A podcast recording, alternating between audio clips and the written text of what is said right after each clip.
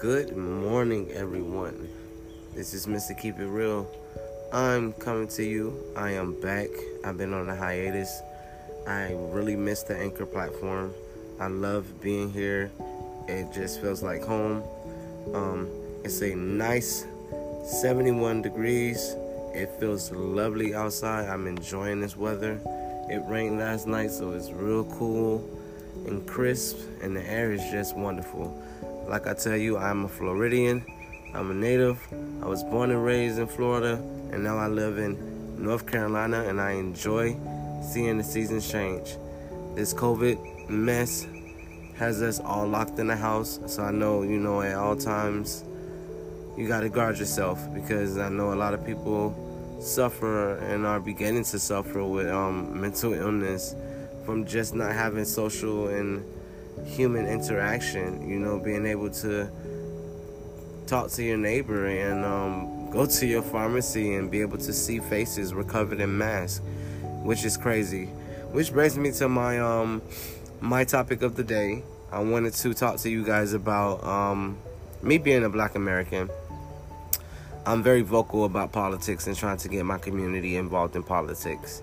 Um, the Republicans currently are in house, and um, we know this, and we hear the rhetoric that Trump speaks, but yet Trump does get some things done that does benefit all people, and rising tides lift all boats. My thing is, um, I think our generation is starting to know and starting to see the patterns of um, broken promises when it comes to the political system um, it's almost like a TV show. It's almost like watching wrestling. You watch them come out, and you watch their tactics on how they're gonna win. It's almost like a sport. It's like watching football. Um, when I was young, I really didn't care about it. My mom always told me not to talk about religion and politics because those two things would drive people crazy. They, they, some people will hurt you behind their politics and um, their beliefs and their religion. So I never try to talk about it, but I do notice a, a trend when it comes to um, the Democrats pandering the black community, you know, for the vote.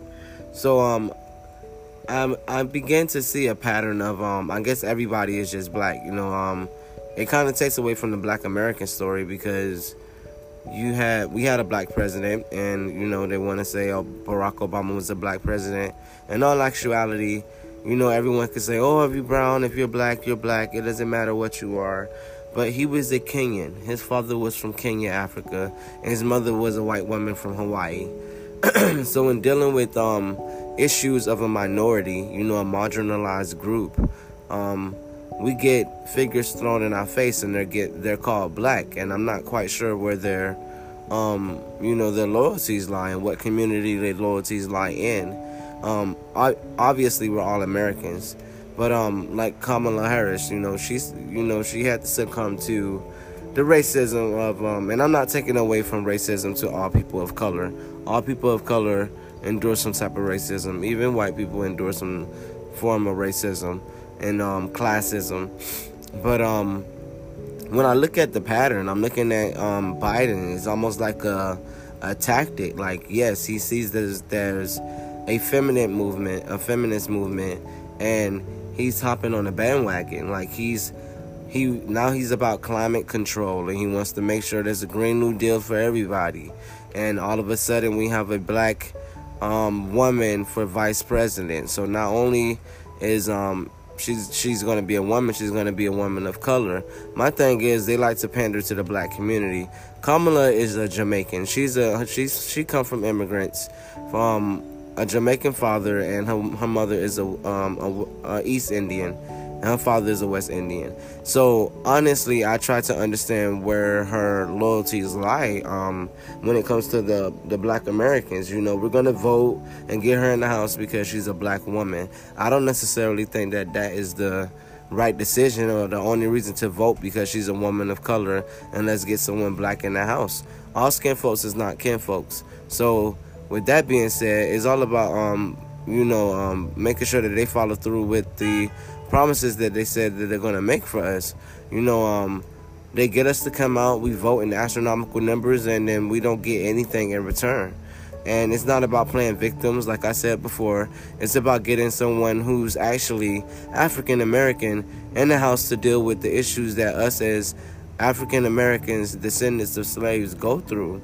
There's systemic oppression that has stopped us from gaining land. Some of some of us have lands in um, different states, but because of Jim Crow laws and things that our our forefathers came back from World War II, they were offered opportunities, but they had to up and leave and run away from their house and their property and abandon their um their their ownership because of the hatred that was spreaded amongst this nation.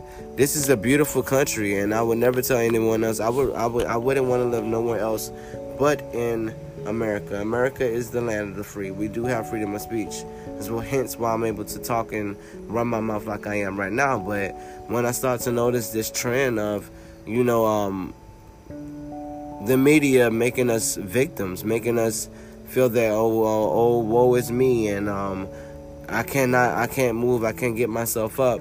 Well, when we live in that mentality and that mind frame, we begin to um, to take on that energy, and we begin to become victims. And um, black people have always risen and always rose to the occasion. I always mention Black Wall Street.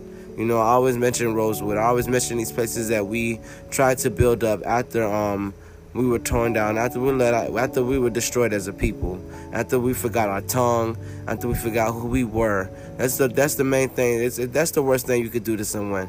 It's to take away their identity. It's to take away who they are. If you don't know where you're coming, where you're coming from, you don't know where you're going. So that's one of my gripes, you know. But um, like I said, I'm ranting. You know, I'm on one of my binges. This is my outlet. It's therapy for me. But um, I want to know what other people feel. Do you feel like Biden is sincere and actually bringing a woman of color onto his um his administration as a vice president, or is this a trope that he's that he's doing to get the vote to go ahead and want to beat Trump and to get into office? He knows that getting a black woman or a so-called black woman in office with him, um, who shares the same beliefs as him, um, will get him the votes. But what he doesn't know that is that us millennials, we see straight through Kamala Harris. We see straight through Joe, Joe Biden. Um, how many people she went on the Breakfast Club and joked about smoking weed, and it was funny. She's so called, oh, she's Jamaican, you know, Shaba. She smokes and she does all of this, but at the end of the day, you've prosecuted and tore apart um, families and um, families of color because of men who smoke weed.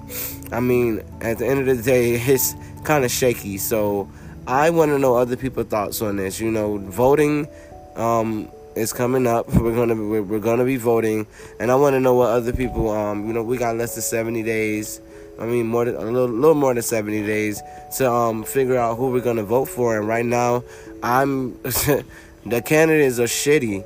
I mean, it's like they've been giving us um shitty candidates lately. It's like pick the lesser of two evils. What do you do?